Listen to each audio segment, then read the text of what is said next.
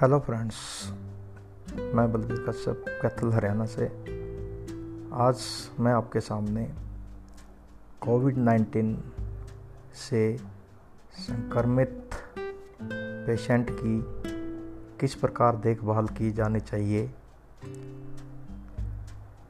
उसकी कुछ बातें आपके साथ साझा करने जा रहा हूँ। आशा आप इन्हें ध्यानपूर्वक सुनेंगे। संक्रमित रोगी की देखभाल। कोरोना काल में नर्सिंग केयर का बहुत महत्वपूर्ण रोल है। मौजूदा दौर में यह समय की मांग है कि परिवार के सभी लोगों को नर्सिंग केयर आनी चाहिए।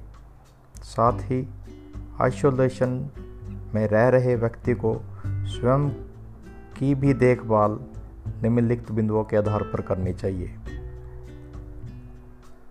सबसे पहले अपनी दिनचर्या नियमित रखें, समय पर उठें, समय पर नहाएँ और समय पर भोजन करें। खाली पेट बिल्कुल न रहें।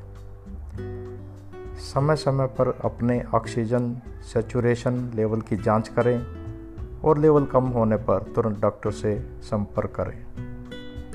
सभी दवाइयाँ समय पर लें, साथ ही कब तक लेनी है इस बात का भी ध्यान रखें। अगर पहले से ही किसी बीमारी से पीड़ित हैं, जैसे कि डायबिटीज़ अथवा अन्य कई रोग तो उसकी भी दवाई समय पर लेते रहें। सुबह और शाम पाँच मिनट के लिए भाप ज़रूर लें।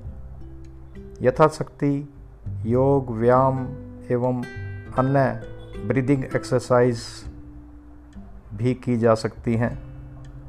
घर में बने हुए काढ़े का प्रयोग करें।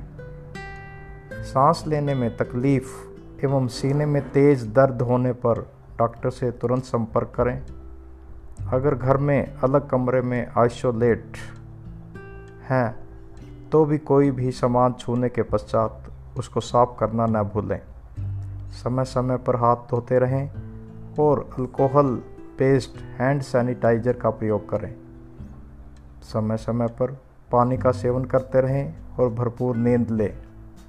कोरोना के दौरान अक्सर स्वाद और सूंघने की शक्ति चली जाती है। फिर भी भोजन करना बंद न करें।